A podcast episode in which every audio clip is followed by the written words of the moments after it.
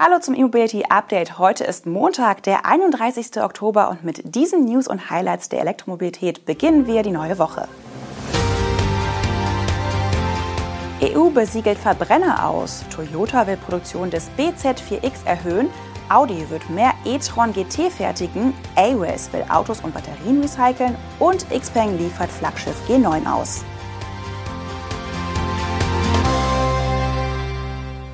Die EU-Staaten und das Europaparlament haben Ende vergangener Woche eine politische Einigung über strengere CO2-Emissionsnormen für neue Pkw und leichte Nutzfahrzeuge erzielt. Damit ist das historische Aus für Neuwagen mit Verbrennungsmotor ab 2035 besiegelt. Die Einigung sieht bis 2030 eine CO2-Emissionsreduktion von 55 Prozent für neue Pkw und von 50 Prozent für leichte Nutzfahrzeuge im Vergleich zu 2021 vor. Bis zum Jahr 2035 muss der CO2-Ausstoß von neuen Pkw und leichten Nutzfahrzeugen dann um 100 Prozent sinken. Das heißt im Umkehrschluss, ab 2035 dürfen in der EU nur noch Autos und leichte Nutzfahrzeuge zugelassen werden, die im Betrieb kein CO2 ausstoßen. Im Jahr 2026 soll die Entscheidung allerdings überprüft werden können. Die Einigung enthält laut dem Europäischen Rat eine entsprechende Klausel. Sollten sich bis dahin also einige Rahmenbedingungen ändern, ist auch eine Anpassung der Emissionsnorm möglich. Eine theoretische kleine Hintertür für mit E-Fuels betriebene Verbrennungsmotoren bleibt zwar, aber nicht im Rahmen der Flottengrenzwerte. Die EU-Kommission soll auf Drängen der FDP einen Vorschlag zur Registrierung von Fahrzeugen außerhalb der Geltungsbereichs des Flottenstandards unterbreiten.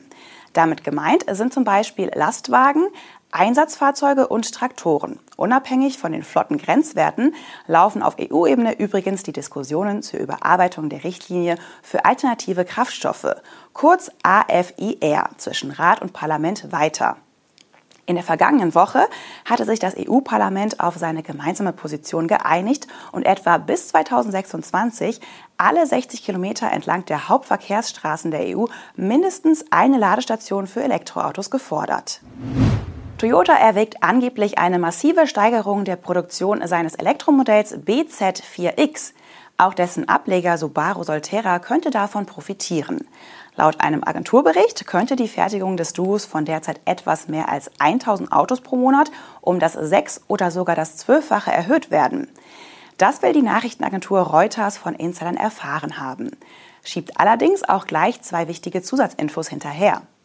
Selbst wenn Toyota den Beschluss fasst, soll die Produktion erst ab 2025 derart stark gesteigert werden. Und auch das nur unter der Voraussetzung, dass Toyota die hierfür benötigten Komponenten wie Halbleiter beschaffen kann. Der BZ4X wird derzeit im Toyota-Werk Motomachi gemeinsam mit Benzin- und Hybridautos hergestellt. Die potenziellen zusätzlichen Kapazitäten würden aber in einem anderen Werk der Fabrik in Takuoka entstehen. Das Fenster von etwas mehr als zwei Jahren, welches Toyota dafür offenbar anpeilt, ist durchaus der branchenübliche Vorlauf für Lieferanten. Auch diese müssen die Produktion ihrer Zulieferteile skalieren und gerade bei einer Versechs- oder Verzwölffachung gegebenenfalls auch ausbauen.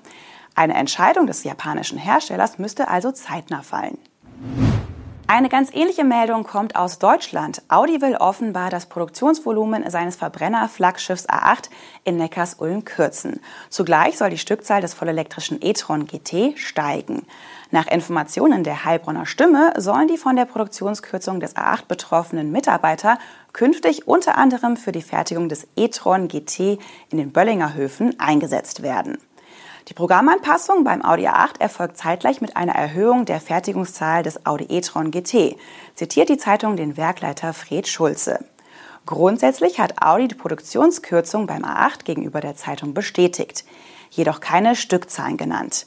Dem Vernehmen nach sollen die Stückzahlen des Elektroautos ab Januar erhöht werden.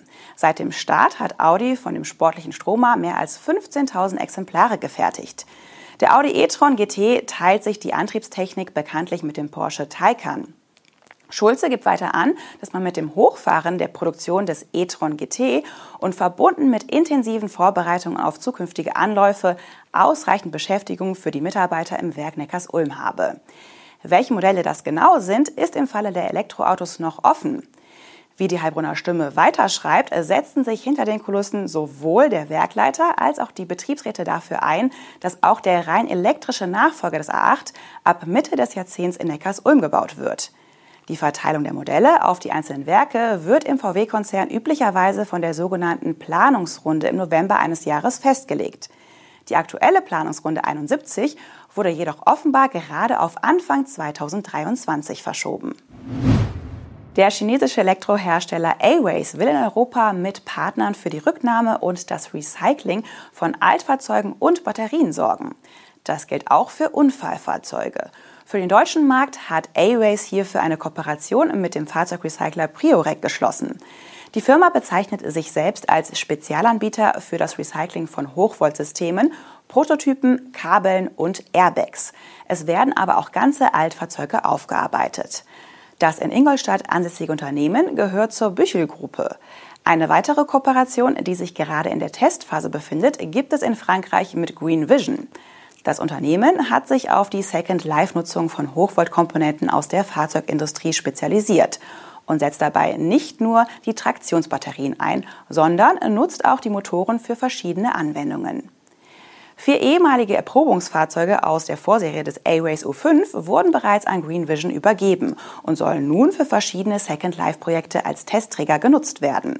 Dabei sollen zum einen elektrische Energiespeicher aus der Hochvoltbatterie entstehen, die etwa zum Puffern von erneuerbaren Energien, zum Steigern des Autarkiegrades von Photovoltaikanlagen oder zur Netzstabilisierung genutzt werden können.